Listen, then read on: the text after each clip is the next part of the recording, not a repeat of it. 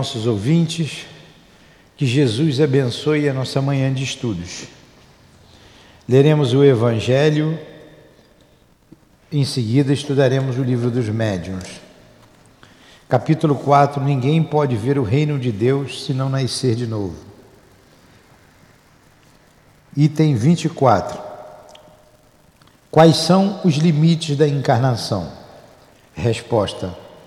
A encarnação, propriamente falando, não tem limites nitidamente traçados, se considerarmos apenas o envoltório que constitui o corpo do espírito, visto que a materialidade desse envoltório diminui à medida que o espírito se purifica. Em certos mundos mais avançados do que a Terra, ele já é menos compacto, menos pesado e menos grosseiro, e por consequência menos sujeito a vicissitudes. Em um grau mais elevado é diáfano, quase fluídico. De grau em grau vai se desmaterializando e acaba por se confundir com o perispírito, de acordo com o mundo em que é levado a viver.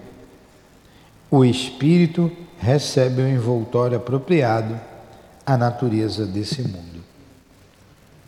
Então, à medida que a gente vai progredindo, o nosso corpo vai se tornando mais sutil, o nosso perispírito também, até o momento em que ele se confunde com o corpo. Você não precisa mais de corpo físico e somente o perispírito, que continua se depurando.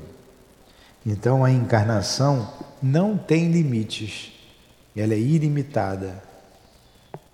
Assim, pensando no Evangelho e na vida que nos aguarda, o futuro enorme que nos aguarda, Senhor, estamos aqui nos preparando para viver com mais equilíbrio, para viver com mais sensatez, reconhecendo que somos espíritos imortais e para isso vivere- e com isso viveremos para sempre, necessitando crescer cada vez mais.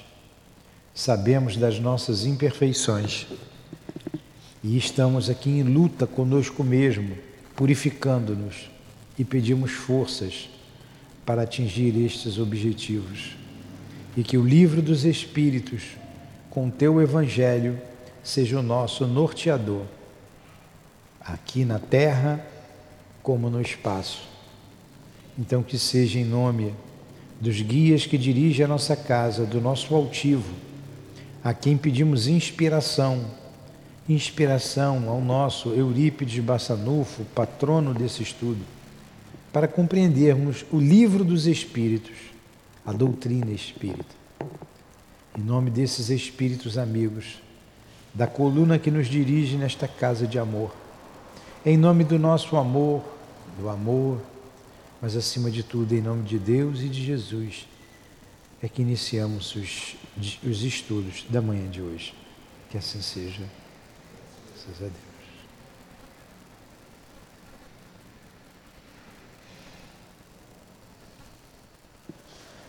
Então, vamos lá. Está na porta. Está na porta do carro. Vamos lá. Tudo bem, Eloá? Nós estamos na, no item, qual item que nós paramos? Agora que o Nixon sai daqui, na hora que ele tem que me dar o item. Qual foi o item o, que nós paramos? Capítulo seis, item... Acho que é o treze já. Isso, isso, isso, isso, isso, isso. É aqui, quais as dificuldades, é, vamos aqui,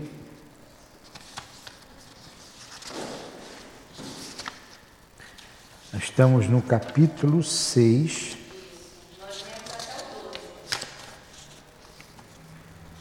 e lemos até o doze, é que, item cem, né? Item cem, é, manifestações visuais E nós paramos nos doze. Paramos em qual, Nixon? Hã? E tem do treze que vai falar. quinze? Obrigado. Item quinze. Então vamos lá. É, está marcado aqui. Item quinze. É, sendo o pensamento uma espécie de evocação, compreende-se que provoque a presença dos espíritos. Então ele já fez uma afirmativa aí que o pensamento a gente evoca toda vez que a gente pensa. Cuidado que a gente tem que ter com o pensamento, viu? Porque a gente evoca o tempo inteiro. Estou repetindo o que vocês ouviram aqui na outra aula, que a gente está junto, mais ou menos juntos, né?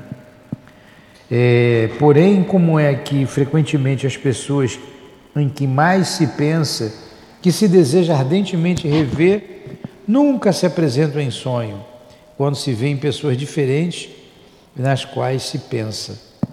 Pois é, né? Isso é uma verdade. A gente quer sonhar com uma pessoa, pensa, pensa, pede e não consegue sonhar. E por que que isso acontece? Aí ele está dizendo, nem sempre os espíritos têm a possibilidade de se manifestar a visão. Porque quando a gente pensa em alguém, a gente evoca. Aí nem sempre tem, eles podem vir, às vezes também, às vezes não podem vir, às vezes é uma prova, né? Ó. Ó, nem sempre tem possibilidade de se manifestar a visão, mesmo em sonho, e apesar do desejo que tenham de vê-las. Causas independentes da vontade desse, de, deles, pode impedi-lo isso. Frequentemente é também uma prova que o desejo mais ardente não consegue vencer. Às vezes é uma prova para você, você não vê, é uma prova. Sabe quantas vezes eu, eu, eu vi meu pai? Nenhuma. trinta e dois anos, eu nunca sonhei com meu pai. Meus irmãos sonham, eu nunca sonhei. Lurdinha, que eu falo toda hora na Lurdinha, é ruim ainda eu ver, hein? O senhor já sonhou, já viu, tá? Não, no outro dia eu fiz um esforço danado para sair... Deixa lá. Então a gente não vê, não tem o hábito de ver. Não vê. Ou é, é prova, teu organismo, quando a gente estuda lá no capítulo dos sonhos, também é uma predisposição orgânica. O teu organismo não permite que você se lembre do sonho. Também é isso. Então são várias as situações. Tem pessoas que têm muita facilidade, né? Agora, eu penso numa pessoa, penso aí sonho com outra. Por que isso? Às vezes essa outra pessoa é cara, a gente não lembra, mas ela é cara, gente. Eu sonhei com alguma coisa essa noite, eu sei que eu sonhei, que eu dei uma lembrada assim, bem rapidinho, mas eu esqueci, não sei o que é, que de manhã eu lembrei. Mas não era ninguém, era uma situação de trabalho, que aí eu não me lembrei mais. Eu sonhei com um barco que chegou coisa comigo, meu pai aparece para mim no sonho. Para avisar, né? É isso aí. Aí ele continua aqui na verdade, na, na resposta. Quando as pessoas indiferentes, se não pensais nelas, é possível que elas pensem em vós. Aliás, não podeis ter noção das relações do mundo e dos espíritos. Vós ali encontrais uma multidão de conhecimentos íntimos, antigos ou recentes, de que no estado de vigília você não faz a menor ideia. Uma vez, é... Mais de uma vez, uma, mais de uma vez, um espírito, é a questão cem, a pergunta, vou para a observação da quinze. É, um espírito disse que era muito amigo, que me amava muito, eu senti uma relação de filho, de, de, de mãe, um período difícil lá da minha vida. Mas eu não sei quem é, deu até o nome, o médico falou o nome. Lúcia. Aí eu fiquei rindo porque era o mesmo nome da minha sogra. Aí, mas eu não sei quem é. Me ajudou muito num, num período, também nunca sonhei, porque não tem nem na minha imaginação quem seja. Aí, através de um médium, falou, conversou comigo.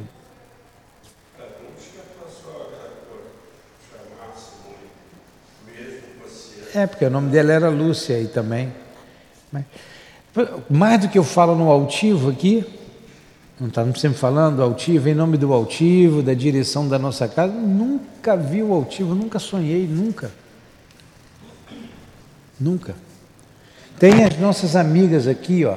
Eu estou falando de mim para vocês não ficarem tristes, porque quem não sonha.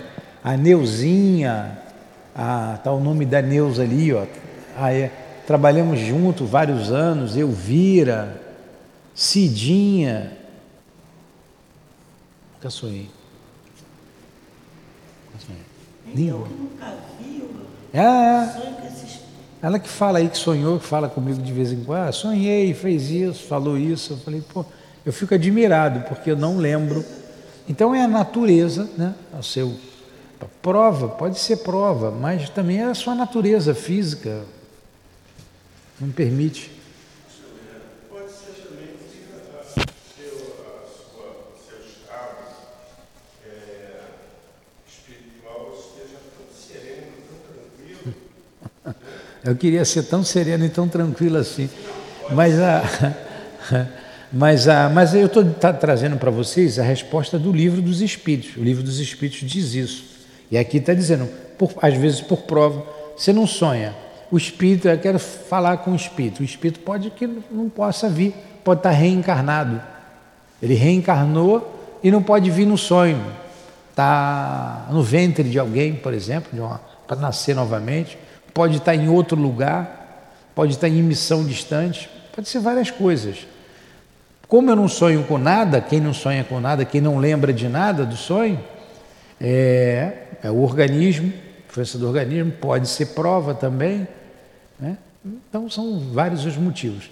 Humberto de Campos, um daqueles livrinhos deles ali, tem vários livros dele, através do Chico, ele conta, na, não sei se é Contos e Pontos, Pontos e Contos, um livro daquele ali.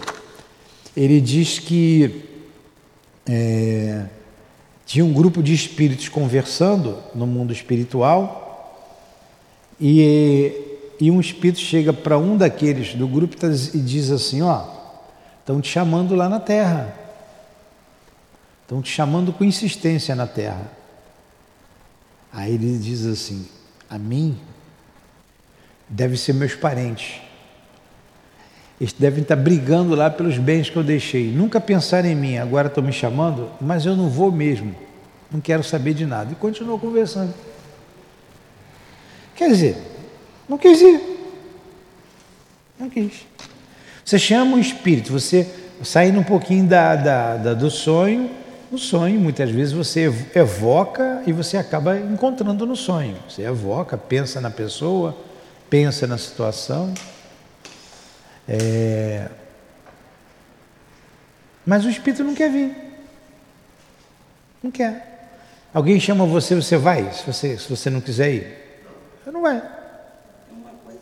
O que que, o que que é o espírito se não gente, como a gente? Não quer ir, não vai. Às vezes não chamam vocês, vocês não podem porque estão ocupados. Pode ser um filho, a esposa, o esposo, uma pessoa bem querida. Agora não dá, não posso atender, não é? A mesma coisa. Fala, Dilane.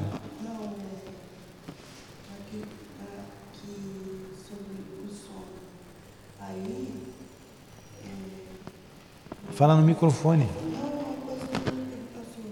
falei para minha mãe que poderia ser um espírito se fazendo lá no meu irmão para fazer aquilo.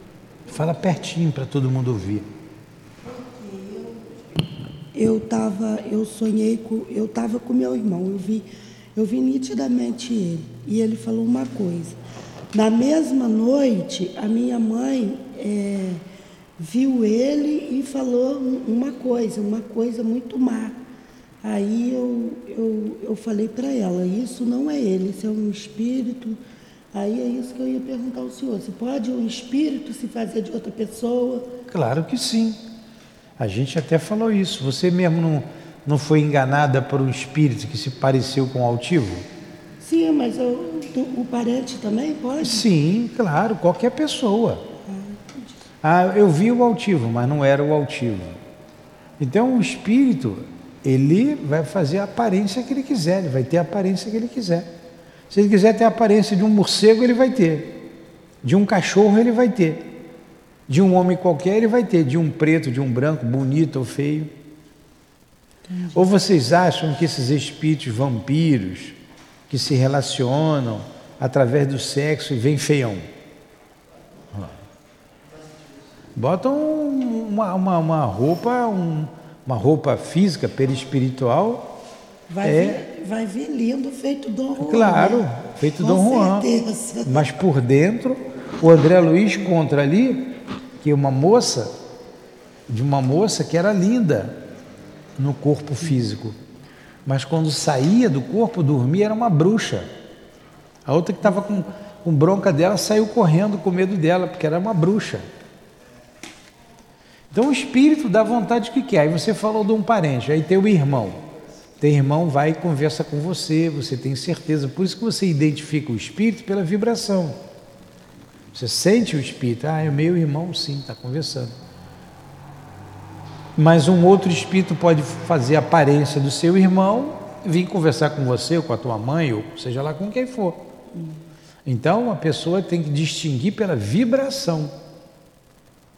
O teu irmão sempre vai falar coisa boa para você, ele vai transmitir amor, carinho, mesmo que ele dê um conselho, mesmo que ele seja duro no conselho, você vai sentir carinho dele, vibração dele, você vai saber que é ele.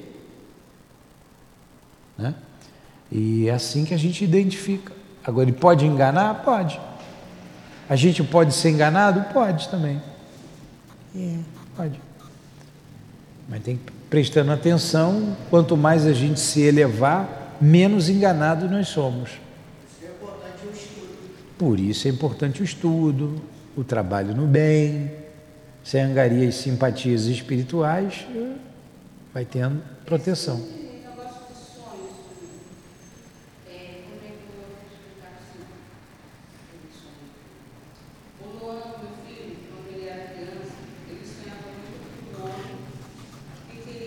Tá, quando ela está falando que o filho dela sonhava muito com o homem, que queria, bem, bem sucinto.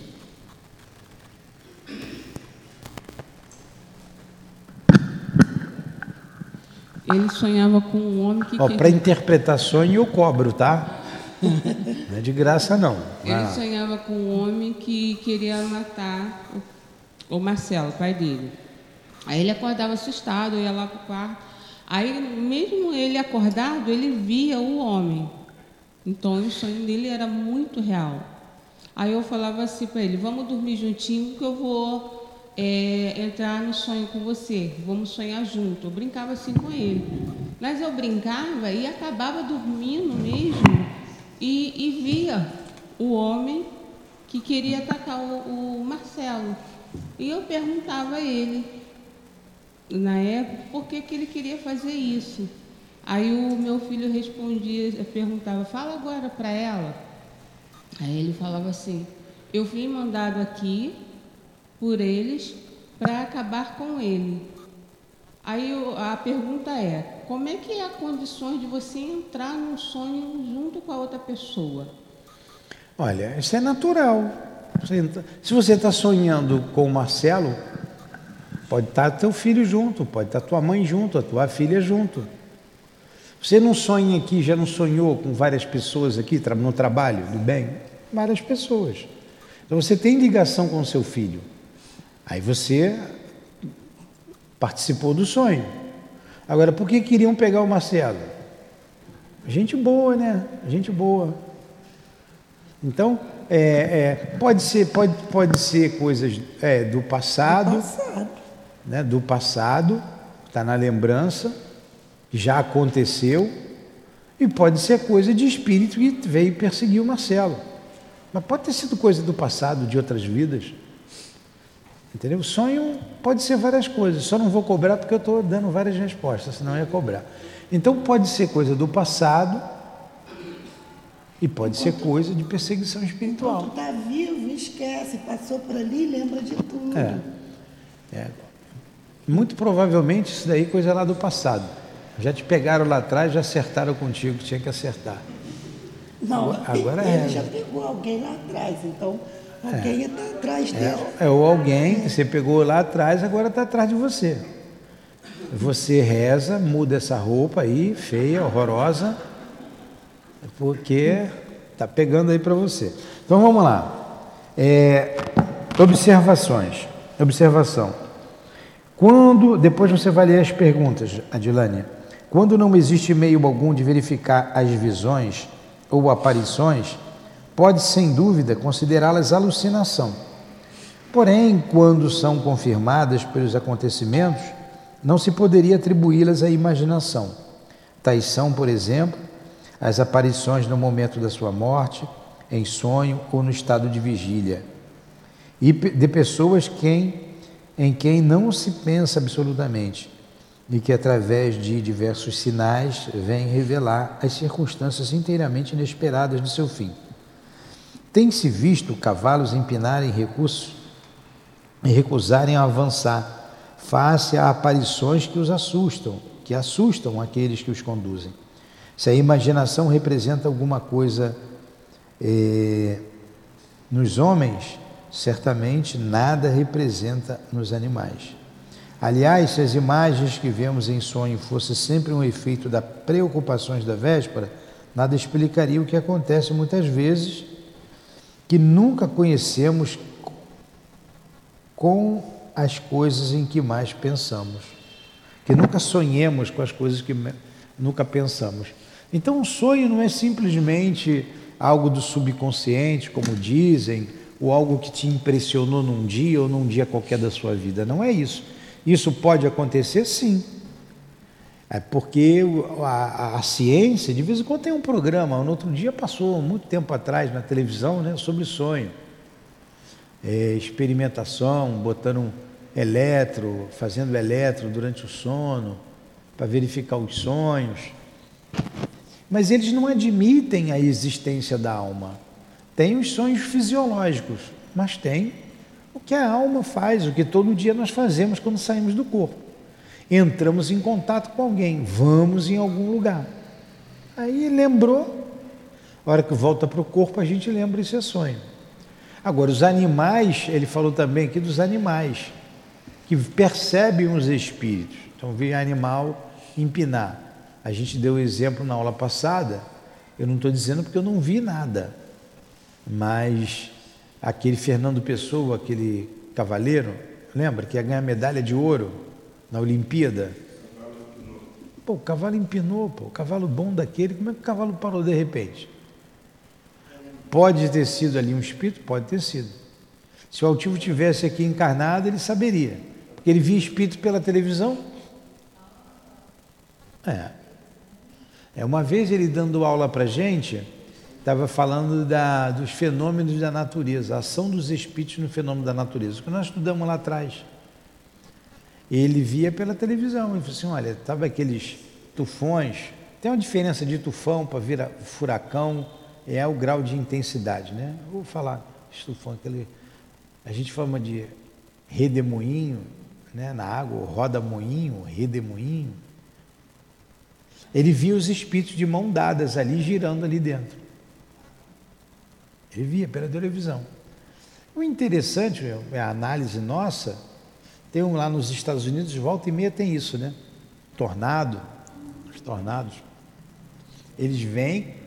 Eu, eu não sei a diferença, tem que ver aí, porque eu confesso a minha ignorância. A diferença de tornado para um furacão, aí ele vinha. Você, destruindo tudo pela frente, né? Casa, voava carro. Tinha casa que desviava, que fazia inteirinho, não tinha? Muda de rota, roda, muda. E a casa inteirinha ali, a outra do lado destruída, aquela destruída, passava por outra, deixava uma outra.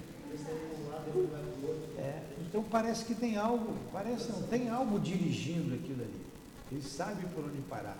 E tudo aquilo tem uma, são leis, né, leis físicas que acontecem para, para o equilíbrio, para manter o equilíbrio da atmosfera terrestre. Por que, como é que é, por que vai, a gente não sabe. Então, nos fenômenos da natureza, a gente sabe que os espíritos empurram as nuvens, tem, atuam em tudo quanto é lugar. Como é que Jesus acalmou o mar? É, todo mundo, e ele fez um milagre poderoso, acalmou o mar. Ele deu uma ordem lá para aqueles espíritos que atuavam ali, no fenômeno da natureza. O mar acalmou, os ventos cessaram, né? Pararam de soprar. Então ele tinha... É, conhecia os fenômenos da natureza, via os espíritos, falava com eles. Né?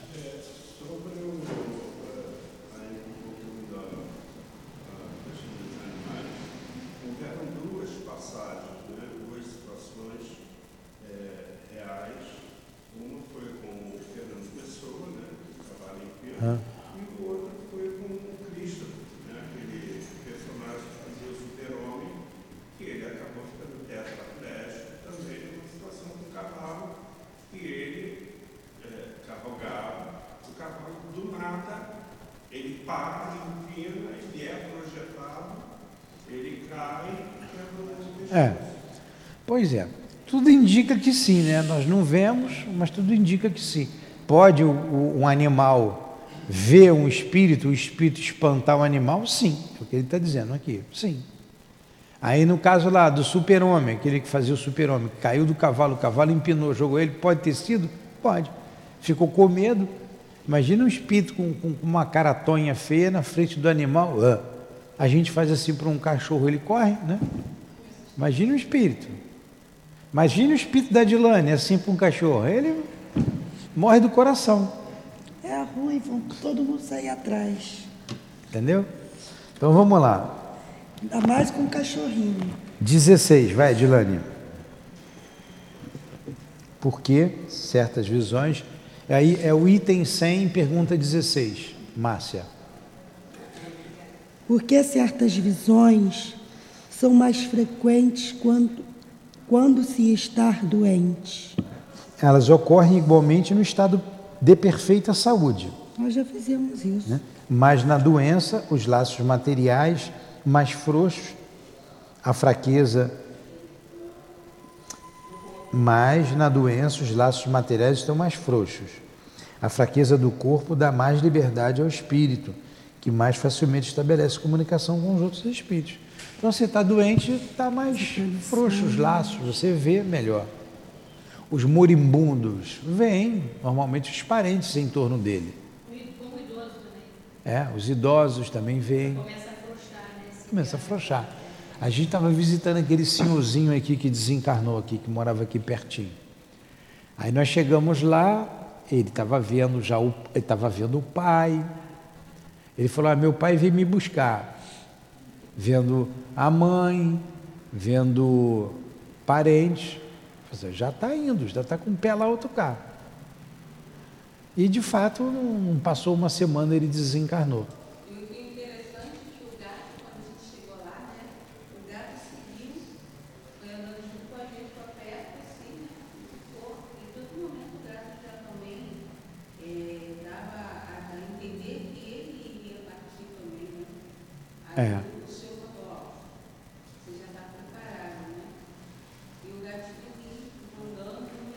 É, a, a Luciana está falando do gatinho que esse senhor tinha, que nós fomos lá visitá-lo, parecia que estava sabendo já. É isso mesmo, sabe, o animal percebe, e ele desencarnou. Desencarnou dormindo, tranquilo, foi, bom, foi embora. Né? Continua aqui, dezessete. As aparições espontâneas parecem ser mais frequentes em certos países. Será que alguns povos são mais bem dotados do que outros para ter esta espécie de manifestações? E tendes o registro pormenorizado de cada aparição? Olha o que o Espírito responde. Onde é que está escrito isso? Respondeu você tem, com a você pergunta. Fez uma pesquisa? Respondeu, né? Com a pergunta. Está escrito? Respondeu com uma pergunta, né? Você tem, sabe disso aí? Você tem certeza do que você está falando? Está igual aquele da, daquele programa, né? Que fazia uma pergunta lá na escolinha do professor Raimundo. E ele, tem prova? Tem um documento? Né? Então, você tem... As aparições os ruídos, todas as manifestações, enfim, são igualmente difundidas por toda a Terra, mas apresentam caracteres distintos. É, ele dá uma resposta muito interessante, de acordo com os povos nos quais se efetuam. Nos, por exemplo, onde a escrita é pouco difundida, não há médiuns escreventes. Noutros, eles são abundantes. Em outros locais, com frequência, há mais ruídos e movimentos do que comunicações inteligentes, porque estas são menos apreciadas e procuradas. Interessante essa resposta, né? Você vê, lá em Paris, era uma, um polo cultural do mundo. A psicografia era abundante. A psicografia. E era principal, na época de Kardec, a principal, principal tipo de manifestação. Por que a principal? Porque era uma maneira de se deixar tudo registrado. Não tinha gravador. Escrevendo, ninguém esquecia, né? Então era abundante.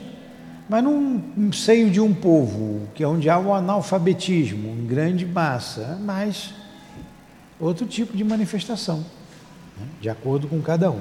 dezoito. dezoito. Porque as aparições ocorrem de, de preferência à noite. Não seria um efeito do silêncio e da escuridão sobre a imaginação? É pela me- mesma razão que vede durante a noite as estrelas que não enxergais em pleno dia. Eu não entendi. Explica mais. Então você vai entender com, não, a, com, com mas... o seguinte, com, com a resposta que continua. A grande claridade pode apagar uma aparição ligeira, mas é um erro acreditar que, neste caso, a noite represente algumas coisas. Alguma coisa. Interrogai todos aqueles que tiveram visões e concluireis que na maioria teve de dia. É, isso que eu entendeu ia falar. Agora? Entendi. Tem que ver a resposta toda, se vê só o início. Tá. Agora, tem umas aparições fugidias que você vê. É somente à noite, é mais fácil ver à noite. Mas, independente, quem vê, vê espírito qualquer hora, de dia, de noite, no sol. Jesus, o Paulo de Tarso não viu Jesus no, a pleno sol no deserto?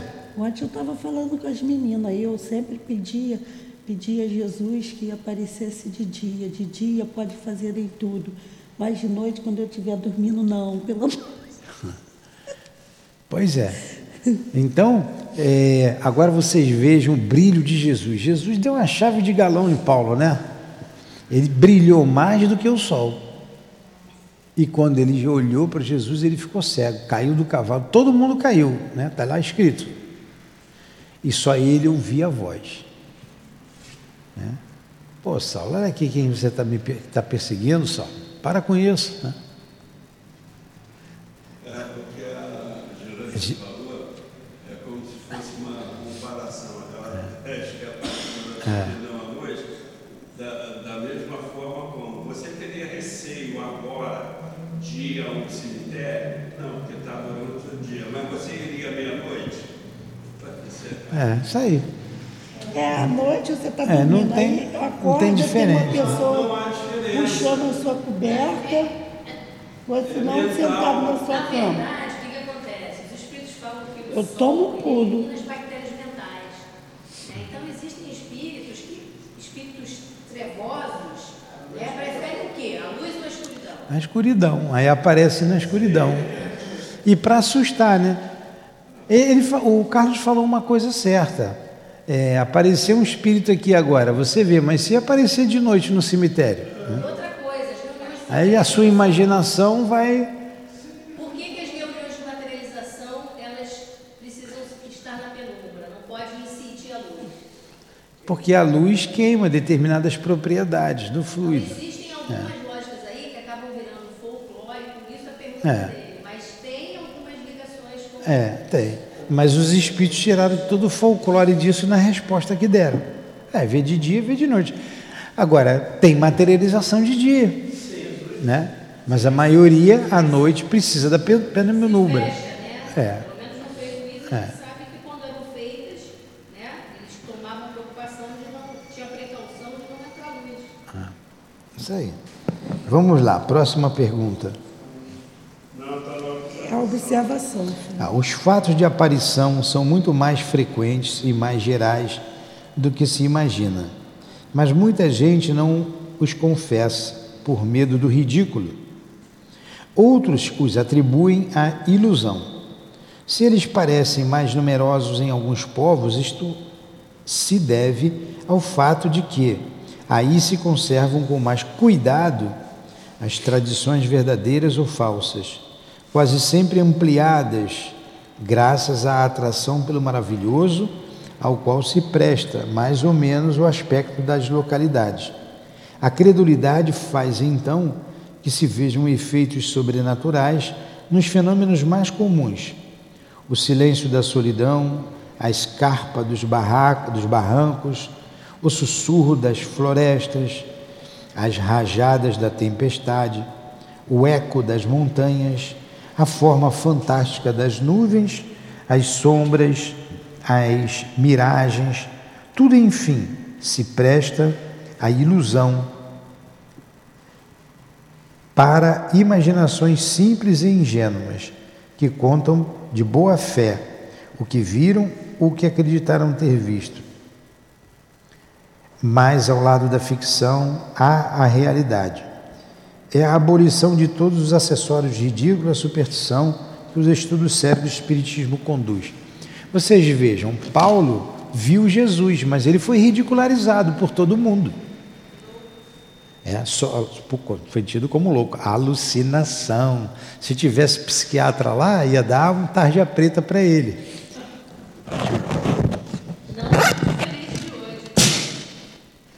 Pois é. Então, é... não se priva de, de contar determinadas coisas que não fala, porque sabe? Até dentro do centro espírita tem gente que não acredita. Até dentro do centro, ainda tem gente, ele falou bem, até dentro do centro espírita tem gente que não acredita. Que vê nada, isso aí é a cabeça dela. Então, pega isso. A gente sabe que tem um parafuso mais frouxinho, um pouquinho, né, na cabeça de alguém, mas, mas que vê, vê. Então, até hoje continua assim. Agora eu queria fazer uma pergunta para vocês. Quem estava na outra aula já sabe. Eu queria saber a diferença de aparição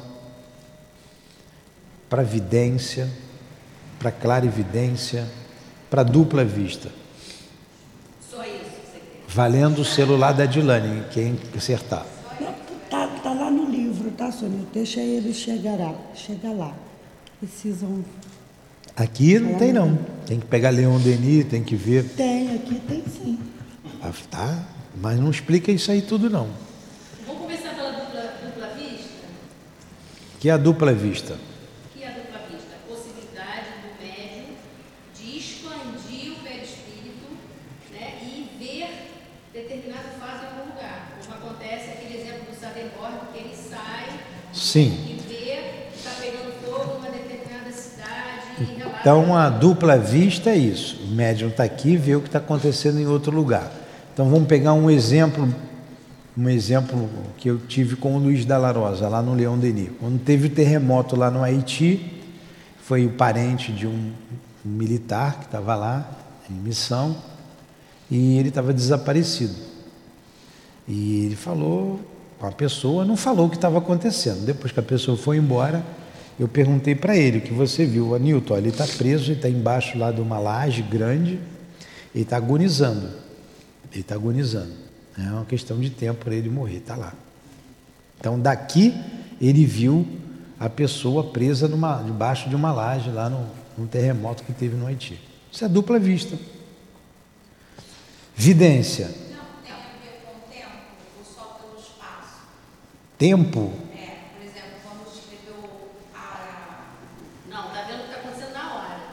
Está vendo o que está acontecendo ali na hora. É isso aí. Não, viu? Agora ele está assim. Ele está vendo o que está acontecendo agora lá no outro lugar. Entendeu? Isso é a dupla vista. Tá. Aparição. Aparição, o espírito se, se condensa a ponto de quase se materializar que todo mundo vê. Quando é aparição, todos podem ver. Então, são duas coisas. Já deixou de ganhar um celular da... Adilane, estava aqui. Ah, já perdeu. a materialização todo mundo vê, todo mundo vê. A aparição pode hum. ser que nem todos vejam. Por exemplo, a aparição da Virgem em Lourdes, os três viam, mas o povo não via. Em Fátima, Fátima é Lourdes. A aparição. Mas vamos lá, vou, vou, vou dar uma, vai ganhar uns pontinhos ainda, tá? Tudo bem. Vamos. A aparição todo mundo, senão vai confundir com, com outra coisa. A aparição todo mundo vê, o espírito se materializa aqui e vê. Pode se materializar só para você, pode parecer, materializar para todo mundo. Mas vamos lá, como é que Jesus apareceu para Paulo? Paulo viu, os outros não viram, viram uma luz. Hã? Nesse caso não foi uma aparição. O que que foi? Foi uma vidência. E o que que é vidência? Jesus não estava ali, ele viu de longe, ele viu no céu. A vidência, vamos, já, já, vamos voltar para a aparição, a vidência é mediúnica, a vidência é mediúnica, tá? A possibilidade do médium ver. A vidência, o médium está vendo aqui agora, é aqui. Ah, eu estou vendo do lado da Dilane, a avó da Dilane, está com um vestidinho estampado. Dela, um senhorzinho branco sentado e pergunta se ela está vendo. É, aí isso é a vidência, tá? Agora, a clarividência. A clarividência é anímica. Ambas a gente vê com, a, com os olhos da alma, mas um é natural, é anímico. A vidência é mediúnica, a clarividência é anímica. Ah, o médium sabe quando é um, como é outro, a gente sabe não, mas didaticamente tem uma diferença.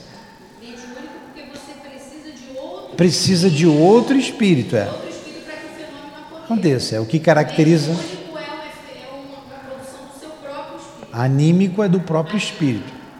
Tá? O que caracteriza a mediunidade é a ação de um outro espírito.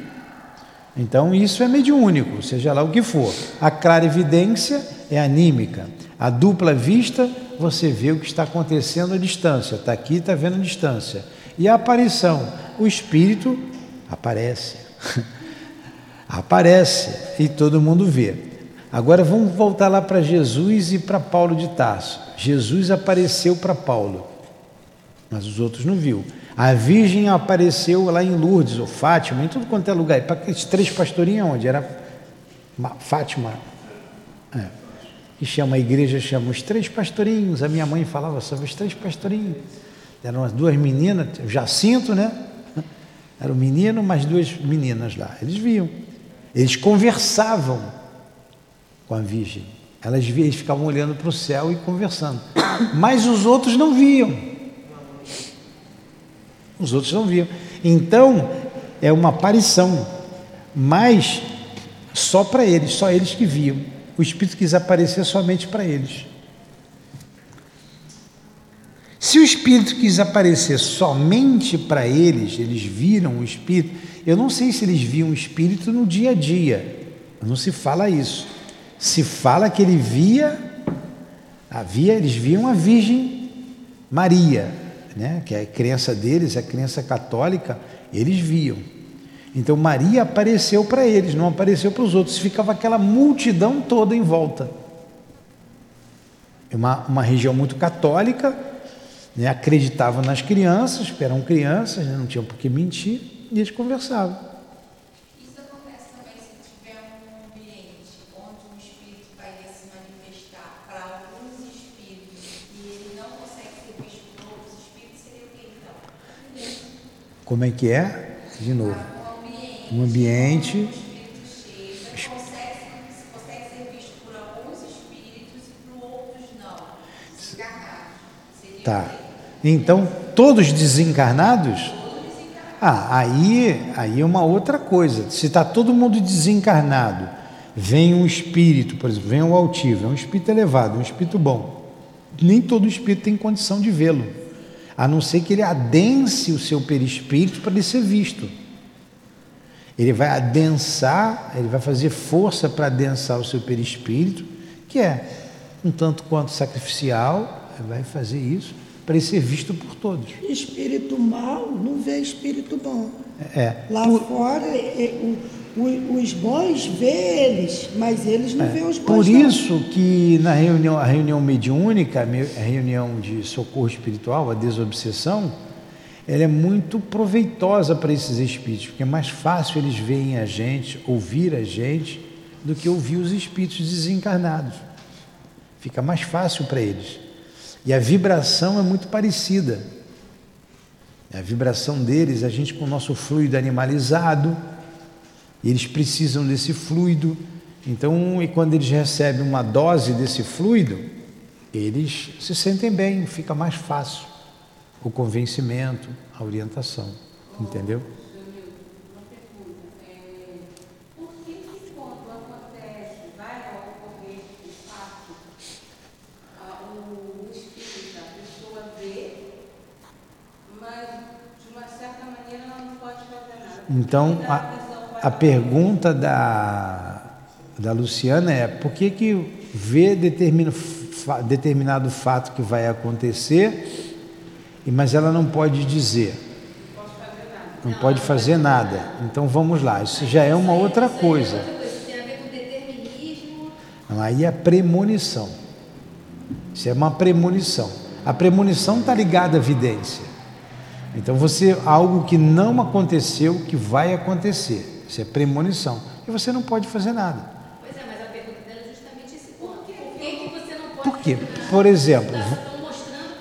Estão mostrando para você que vai cair o avião. O que, que você pode fazer para o avião não cair? Você não sabe nem qual é o avião, não sabe. Você pode até ver, ah, é da, é da T A M. Você não sabe. Tem, tem premonições que tem mais detalhes, mas que você não pode impedir. Aí, quando caiu, quando caiu aquele, o, o, o, o da Gol. Aí apareceu um monte de, de gente, de, de gente de, tinha visto, escreveu é. para lá. E que que o que o presidente da Gol respondeu? Falaram para ele, ó, tem um, é, caiu, por que que o senhor não deu ouvido? Não falaram? O senhor, olha só, eu recebo todo dia aqui milhares de, de, de videntes dizendo que o avião vai cair. Se eu for dar ouvido para todos, eu não saio do chão mais. Mas isso aí que ela está... Entendeu?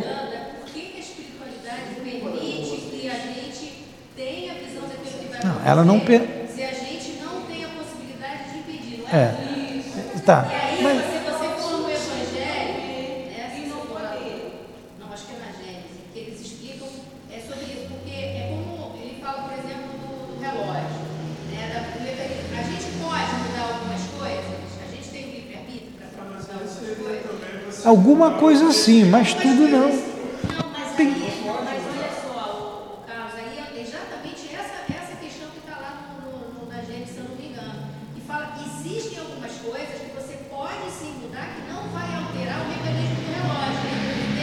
Sim, sim, mas tem coisa que você não pode alterar. Agora, é que nem, é que nem viga, né? E parede. Viga não dá para mudar, parede você muda de lugar. Não. Então tem coisas que não vão interferir na economia de viga. Você pode sim alterar, outras não. Então algumas coisas, você tendo presciência, você pode alterar é. sim.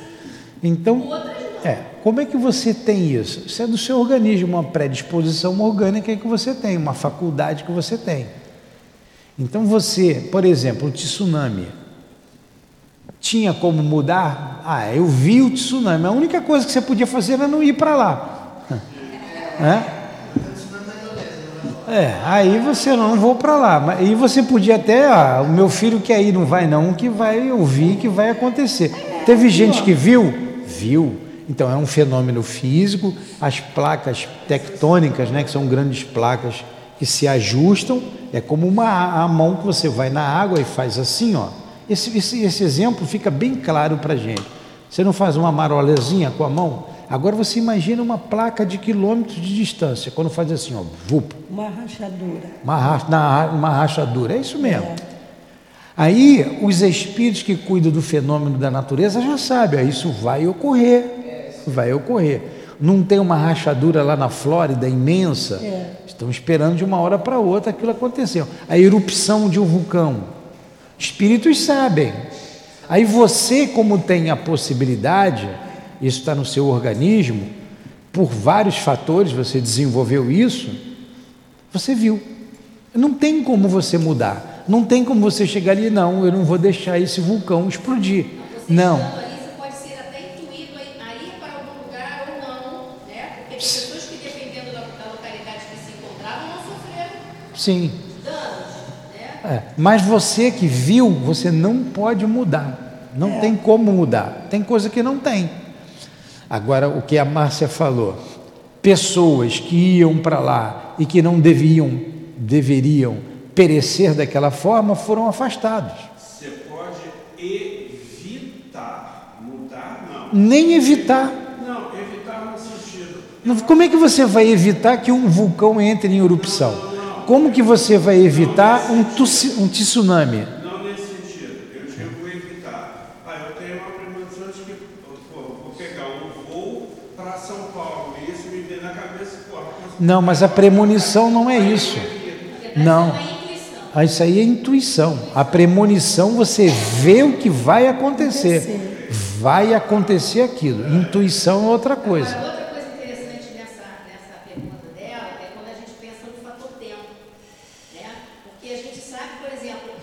O tempo não é o mesmo. É. Né? Aquilo que é presente para a gente, né? Já é, é futuro para outra é. Pessoa.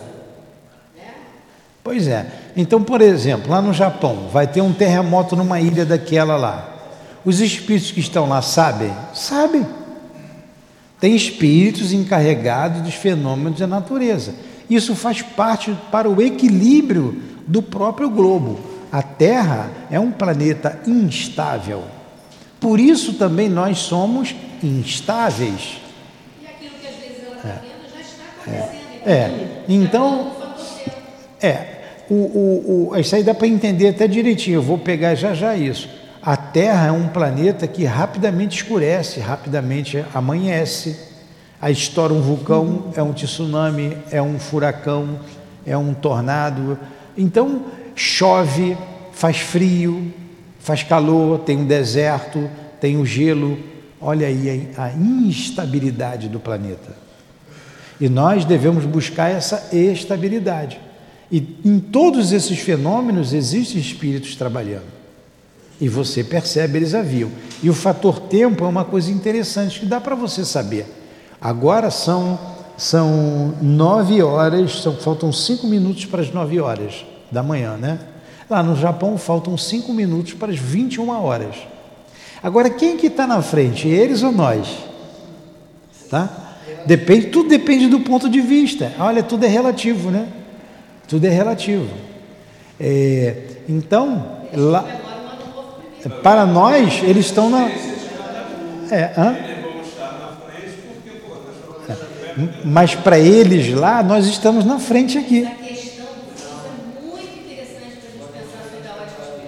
Como é que é? Essa questão do fuso é, é. é um exemplo muito interessante é.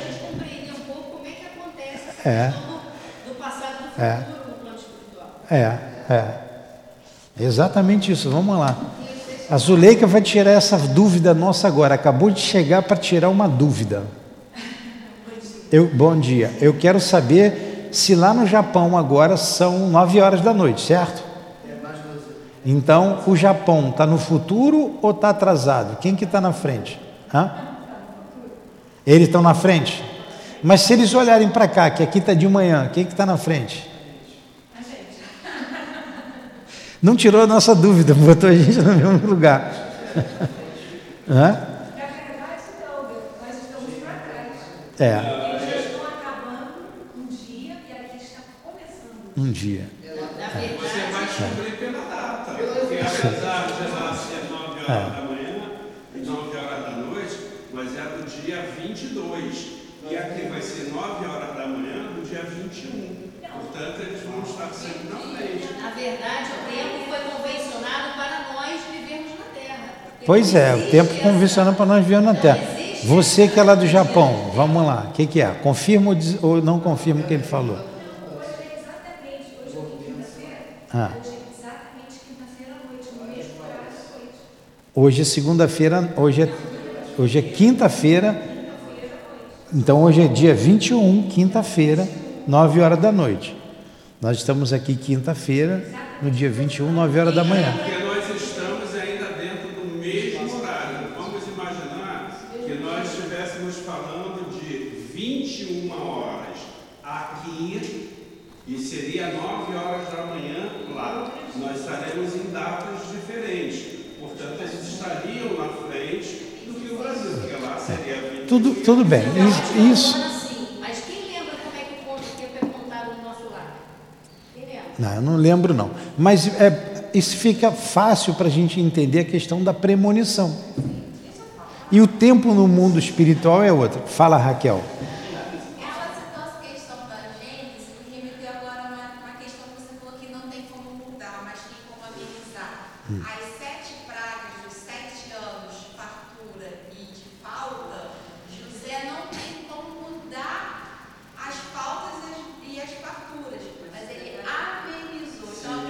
Sim. Pode ou não. Ali é uma questão bíblica que pode, tudo bem. Mas nem sempre, nem sempre pode você fazer nada. Algo vai acontecer que você não pode mudar. Não, mas é uma misericórdia divina. O que ela está falando me soa como... Entendi.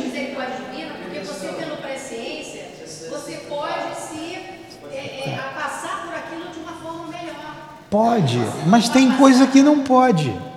Pode, mas tem coisa que não pode. É, n- na Bíblia, só um minutinho, pensando na Bíblia, né, me, me causa muita curiosidade essa questão dos profetas, né, porque não, as, as profecias estão sendo cumpridas. Né? Isso é muito interessante. Quando você fala, por exemplo, da escassez de alimento, a gente vai estar entrando nisso. Isso já é uma notícia mundial.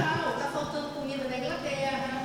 Né? Então, a gente já está vendo isso acontecer. Agora, por que, que a gente não pôde mudar? Por que, que Jesus disse para eles, eu preciso ir? Ele sabia que ele ia desencarnar. Premonição.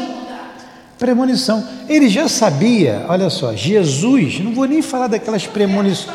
Ah, a gente entrou num capítulo que é ali na frente, está no campo da intuição, eu, eu, mas a culpa é minha que eu fui mexer. Está aí na intuição, na inspiração, vem a premonição. Jesus, o que ele viu que Judas ia...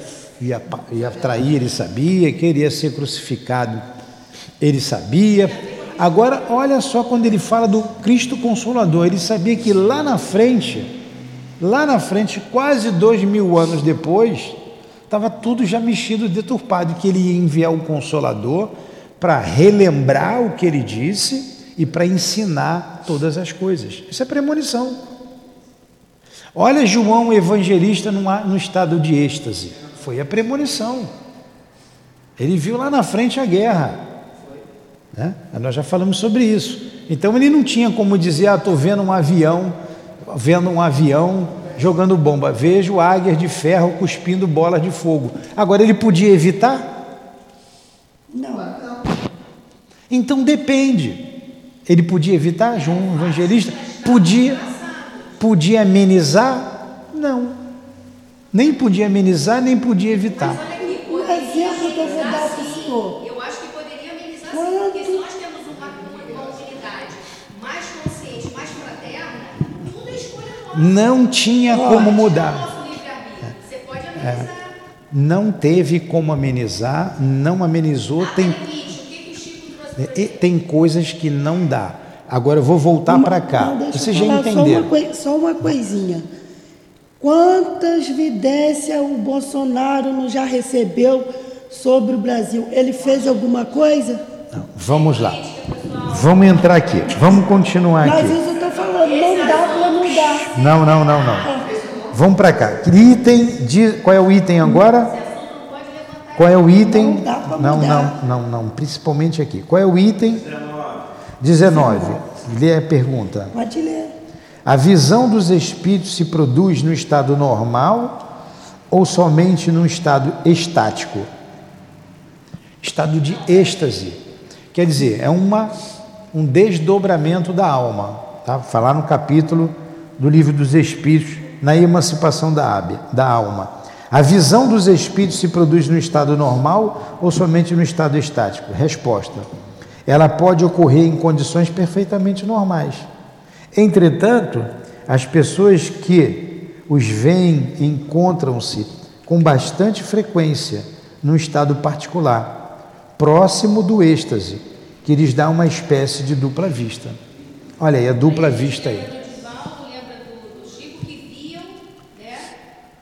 Agora, por exemplo, eu, eu, eu tenho evidência, mas eu vejo quando, quando eu estou vibrando. Se eu estiver vibrando, né, eu consigo enxergar. Agora, normalmente, assim, andando, não. E acredito que Nivaldo...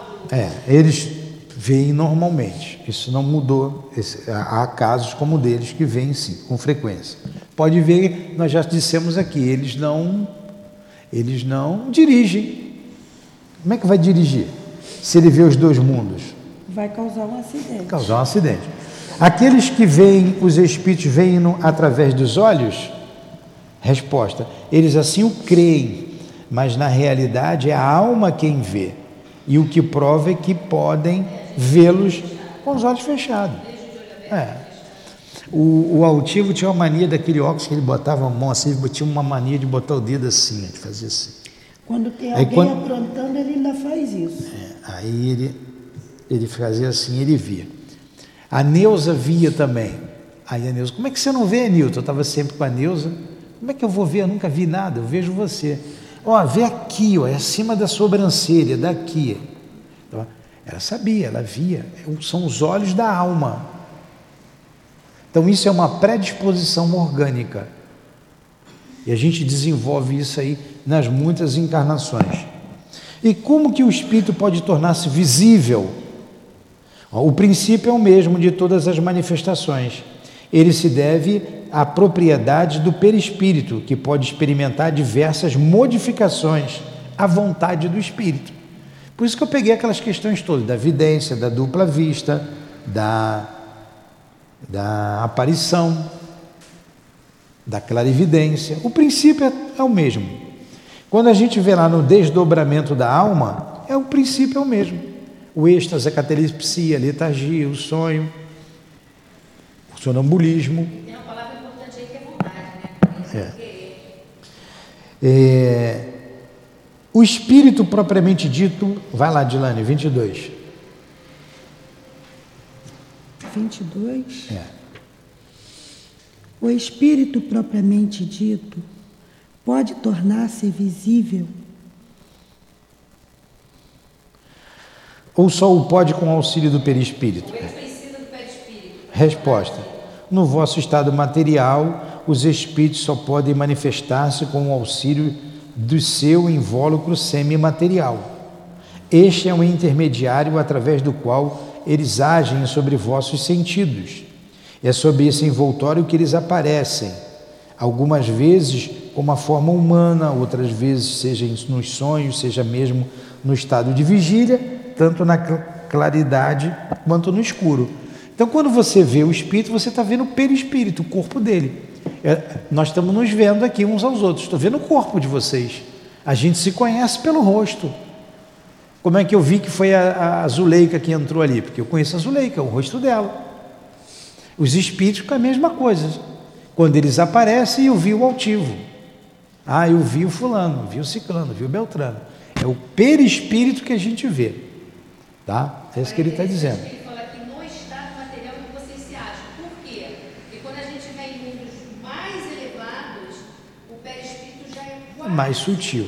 É. Lembra do Evangelho?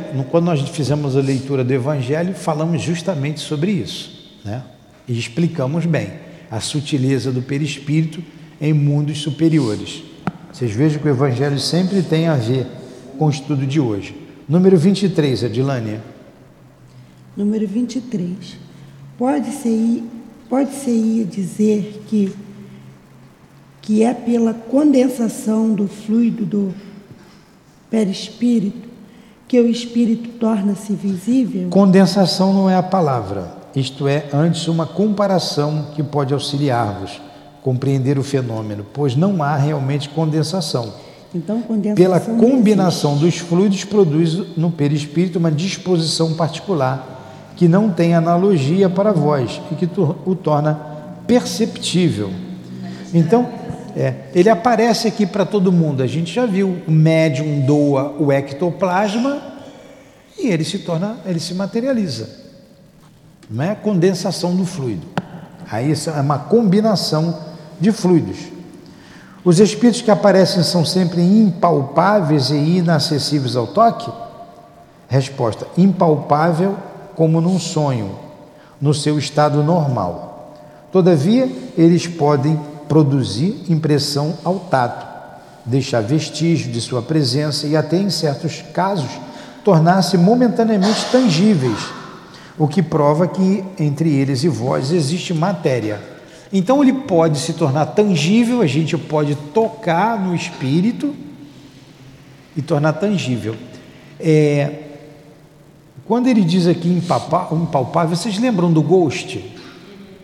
Né? Ele, não, a menina não via, onde é que ele está? Ele está aqui, a gente estava vendo aquela imagem, né, que eles fazem muito, muito bem feito. É aquilo ali. O espírito quer fazer um carinho em você, você pode até sentir um calafrio, sentir alguma coisa, mas você não consegue pegá-lo. Agora, ele pode se tornar visível e até você ver a mão? Pode, também pode. Agora, foi um dos primeiros filmes que eles fizeram, mostrando bem o mundo espiritual, né? É, muito bem feito. Vamos lá. Sabe que eu tenho uma dúvida? Já me responderam algumas vezes, mas eu ainda fico cativada. Por que que Jesus diz para Maria Madalena para ela não tocar ele, que ainda não foi ao pai? Ó, aí eu já vi, eu já vi algumas, também algumas explicações, mas pelo que a gente entende, ele não estava totalmente ainda materializado, ou quando a gente, você sabe aqui, Da, da, das reuniões de materialização. O Leon Denis explica isso muito bem. Tem um capítulo só sobre materialização. O fluido que o, o, o ectoplasma, ecto para fora, plasma, energia, que o médium doa, provavelmente tinha um médium ali doando ectoplasma para ele se materializar. Então você, em, em determinados momentos, você não pode tocar, porque aquele ectoplasma volta para o médium. Volta para o médium. E se ele estiver contaminado, o médium pode ser levado à morte. Tanto que não é, é ali se separa o médium. A gente não sabe tudo como aconteceu, não tem todas as explicações. Dizendo, ó, tinha um médium doando ectoplasma, tem fluido da natureza também para isso. O que nós sabemos, experiências feitas, você deu o exemplo do Frei Luiz. A gente tem um Peixotinho. O Peixotinho tem, fazia materialização de dia. E o Chico estava com ele, tem a fotografia que está aí no, no, na, na internet, que está o Chico novinho do lado dele. Chico tinha muito fluido, Chico tinha, tinha mediunidade para tudo. E então, ele, ele soltava, feito um algodão doce, aquela baba, né, pela boca, pelo nariz, pelos olhos. Né? E aquilo ali é um trabalho muito, mas muito específico. A gente está terminando, nós estamos há três aulas estudando materialização no livro Missionários da Luz, que o André Luiz está trazendo para a gente. Então, ele fala da complexidade desse trabalho. Se tratando de Jesus, né, que é um espírito elevado, é, o princípio é o mesmo. Agora, os detalhes de tudo isso a gente não sabe. A gente não sabe. A gente sabe que foram escolhidos quatro evangelhos, os sinóticos, né? Mas são vários. Tinham várias cópias. A igreja adotou esses quatro. A igreja protestante adotou mais ainda, né? Inclusive lá do Antigo Testamento, do Antigo Testamento. Então, na verdade, a essência está ali. Mas o mecanismo disso fica difícil da gente explicar. Creio que, em princípio, seja isso. Entendeu? É, a gente vê, Jesus foi tentado, a tentação de Jesus. Poxa, que espírito que ia tentar Jesus? Que espírito? É, então aquilo ali fica claro que é uma interpolação. Aí vocês vejam, a, a, a linguagem do, do, do Cristo era em aramaico, ele falava o aramaico, devia conhecer o grego. Ali falava grego, latim, aramaico, falava várias línguas. Mas quando você pega o Antigo Testamento, que, que era escrito em hebraico, quando ele foi traduzido para o grego, que é a, a, a Septuaginta, são setenta anciãos que traduz, do grego, do, do, do, do hebraico para o grego, se perde muito numa tradução, a gente sabe. E depois de uma tradução em inglês para a gente tem dificuldade, tem, tem palavras que... né?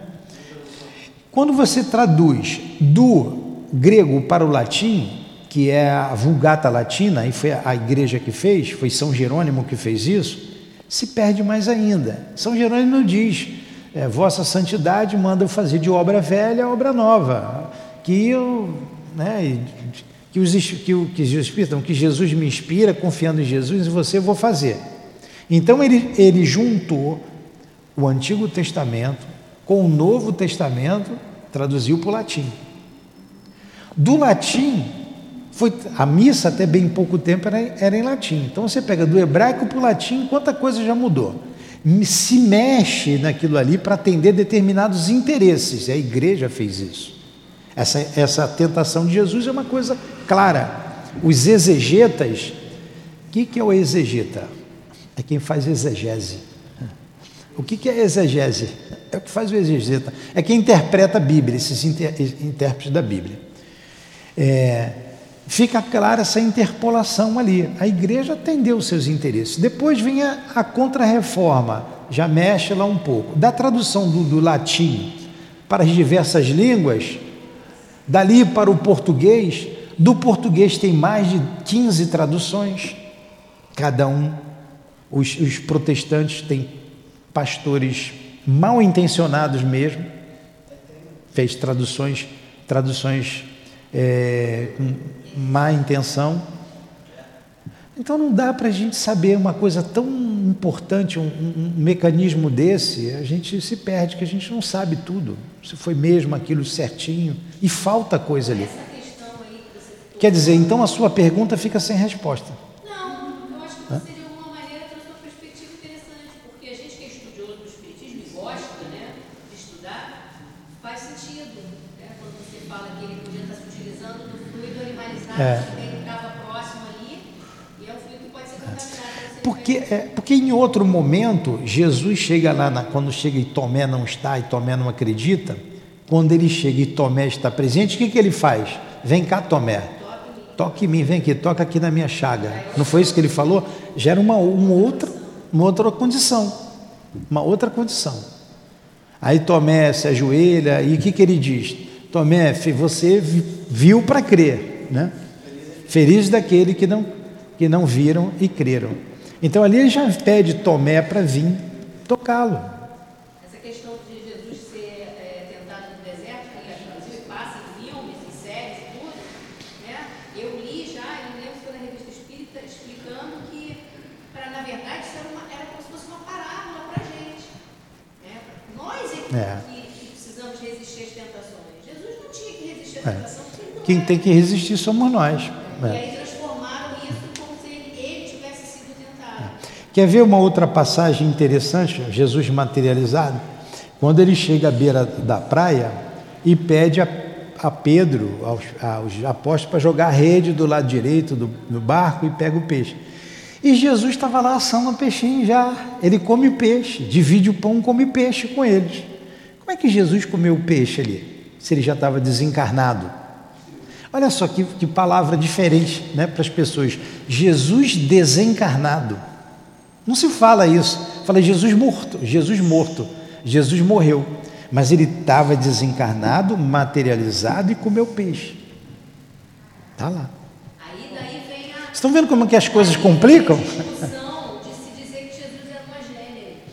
Aí é uma outra questão, a questão do, de Jesus ser a gênere está lá no, no Evangelho do, de, do, do Rusteng.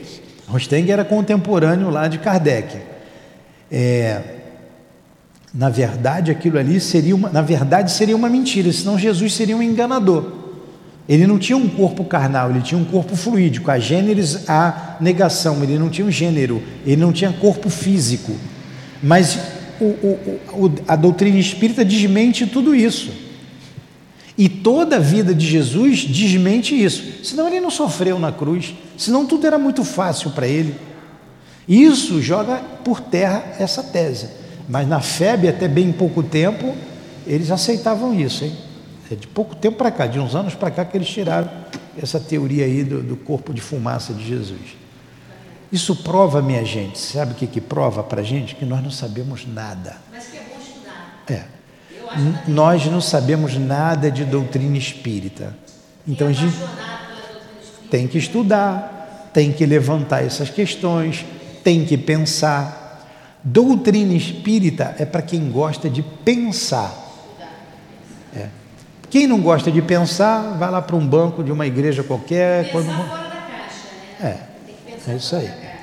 Vamos terminando aqui. Ó, citamos aí o teu pai aqui. Você chegou depois, quando estava aqui nas questões aqui, não foi, Adilane?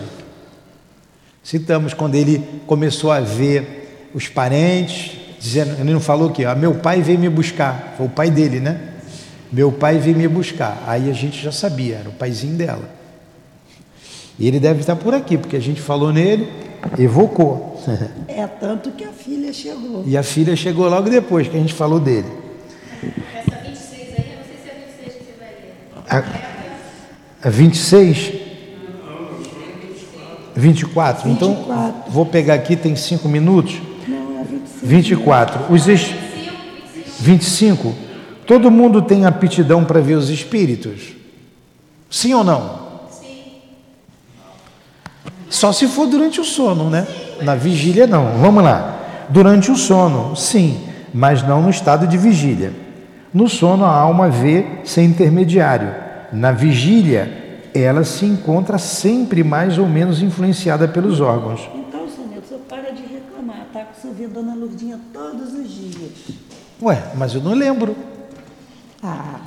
É por isso que as condições não são exatamente as mesmas. vinte e seis, para a gente parar. vinte e seis. A que se deve a faculdade de ver os espíritos durante a vigília? Resposta. Esta faculdade depende da organização física. Olha aí. Ela se deve à faculdade maior ou menor que tem fluido do vidente a combinar-se com o do espírito. Aí a vidência, ele falando, está tudo nas entrelinhas. Eu adiantei aquilo tudo porque está tudo nas entrelinhas. Assim não basta ao espírito querer mostrar-se, é preciso também que ele encontre na pessoa quem deseja fazer-se visível a aptidão necessária. Compatibilidade fluídica. Compatibilidade fluídica. Será que foi isso que aconteceu lá com os três pastorinhos? Será que foi isso que aconteceu com Paulo de Tarso? Né? Vocês querem ver uma coisa, como vocês já sabem? É, Zuleika, que chegou agora, pergunta para você. Não estou abanando o pé, estou ajeitando meu sapato no pé. É... Qual a diferença de vidência, clara evidência, dupla vista e aparição? É. Tá vendo? Vocês estão vendo como vocês já estão sabidos? Então vamos lá, não precisa responder não, já entendi. E ninguém sabe. Ó, esta faculdade pode desenvolver-se pelo exercício? Essa é uma boa pergunta. Agora, a gente sabe, de acordo com André Luiz, que a mediunidade ela é desenvolvida ao longo dos milênios pela ação contínua no bem ou pela ação contínua no mal. A ação contínua do homem no bem ou a ação contínua do homem no mal ocasiona o mesmo princípio, que é uma... É uma descompensação vibratória. Então o médium é um descompensado, tá? Uma descompensação vibratória. Por isso que eu não sou médium.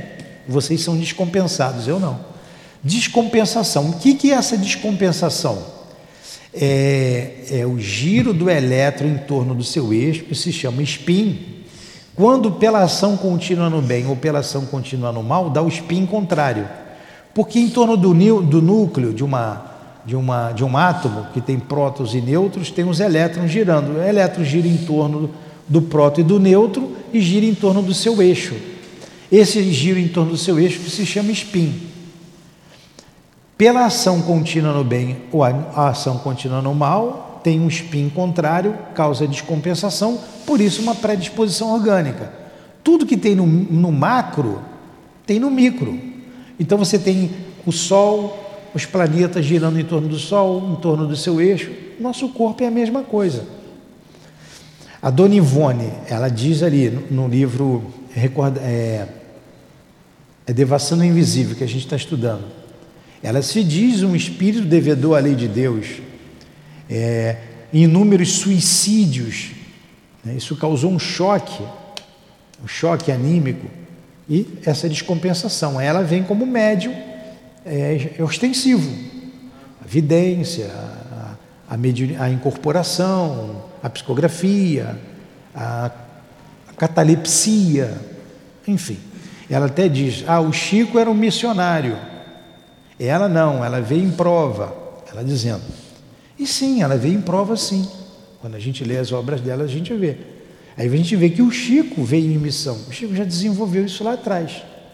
E alguns de nós estamos aqui. E às vezes a gente vem embutido algumas, algumas, algumas manifestações mediúnicas em nós, porque nós já abusamos, pode ser suspensa. Pode ser suspensa nessa vida, mas pode ter sido suspensa porque abusamos em outras vidas. Então pode ser tudo, pode ser tudo. Vamos continuar aqui. Aí ele perguntou, esta faculdade pode ser desenvolvida pelo exercício, a vidência? Ela o pode, como todas as outras faculdades. Claro, é desenvolvida ao longo dos milênios. Mas é uma daquelas cujo desenvolvimento natural é melhor aguardar do que provocar pelo risco de sobrecitar a imaginação. A visão geral permite... A visão geral e permanente dos espíritos é excepcional. Era essa frase que eu queria aqui. Me dá esse lápis aí, por favor. Olha o que ele está dizendo aqui. Isso você falou aqui também, ó, Márcia. Ó, a resposta está aqui. Ó. É, qual é que a gente está lendo? É a vinte e seis A. vinte e seis A.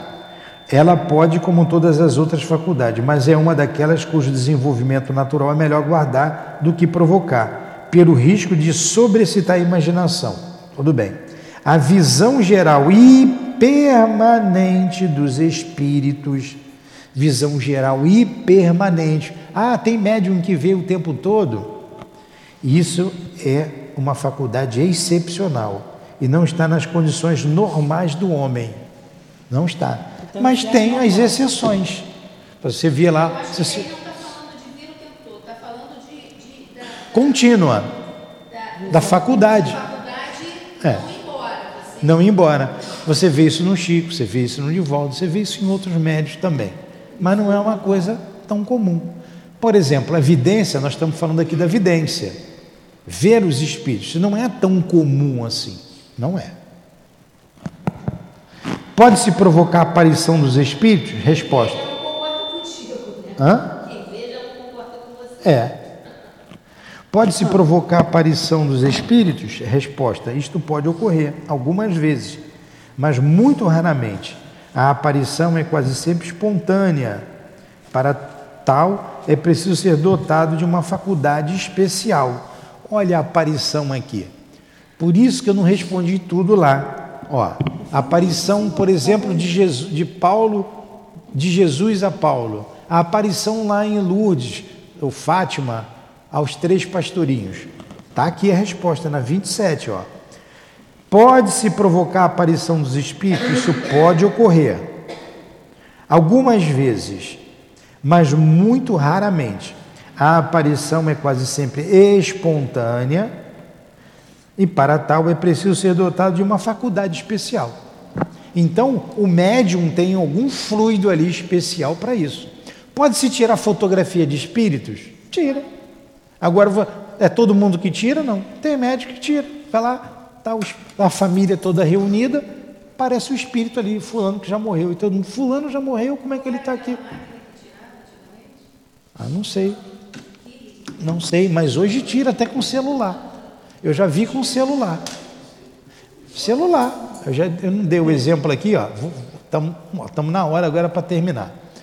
O, a pessoa tirou uma fotografia do espírito, essa foi, essa foi muito interessante, ela tirou a fotografia, o espírito estava no fogão ali da pessoa, entre o fogão, parecia que estava dentro do fogão. Via-se o fogão e via o espírito. Fotografia Kirlian? Não, não é fotografia Kirlian, não. não é? Tirou com uma foto, com, tirou com a maquininha do celular. Ah.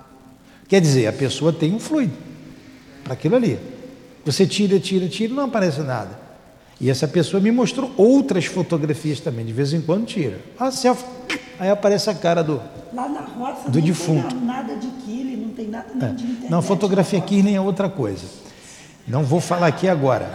Aí, é, que que esse espírito ainda falou para a pessoa? Leva, mostra para minha neta, manda para ela. E ela estava com uma cara de doido. O espírito tinha um cabelo comprido, louro, assim, escorrido. Cara de, mesmo de gente que problema de cabeça. Por quê? Ela falou assim, mostra para minha neta, porque senão ela vai ficar assim como eu. Ela vai morrer como eu morri. Louca, enlouquecida, por causa da mediunidade. Mas o espírito não estava mais enlouquecido. Ele se mostrou quando morreu, como ficou, por causa da mediunidade, que a neta tinha a mesma coisa e precisava se cuidar. O que, que a pessoa fez? Né? Pum, mandou lá para a neta. Aí, ela olhou, chamou o filho, o filho, ia, mamãe, eu tirei a fotografia desse espírito aqui no sofá. O mesmo espírito estava sentado no sofá da casa dele, né? Da, da, Aí já é da, do bisneto dela. Ele tirou a fotografia, estava na máquina e mandou para essa outra pessoa. Aí não vou, não vou contar mais a história, não. Só quero chegar aqui para não prolongar. Olha, você via a, o mesmo, a mesma fotografia tirada no sofá da casa da, que foi enviada e essa que estava entre o fogão. Só que a outra estava no sofá sentado. Você via o detalhe do dedo, da unha, tudo. O pé direitinho, uns tem um dedo maior do que o outro, né? Às vezes o dedão é maior, outro dedão, né? Não tem. Cada um tem um pé de, de seu pé, né? Tava lá o pé do espírito com um dedão assim, o outro aqui, tudo uma perfeição.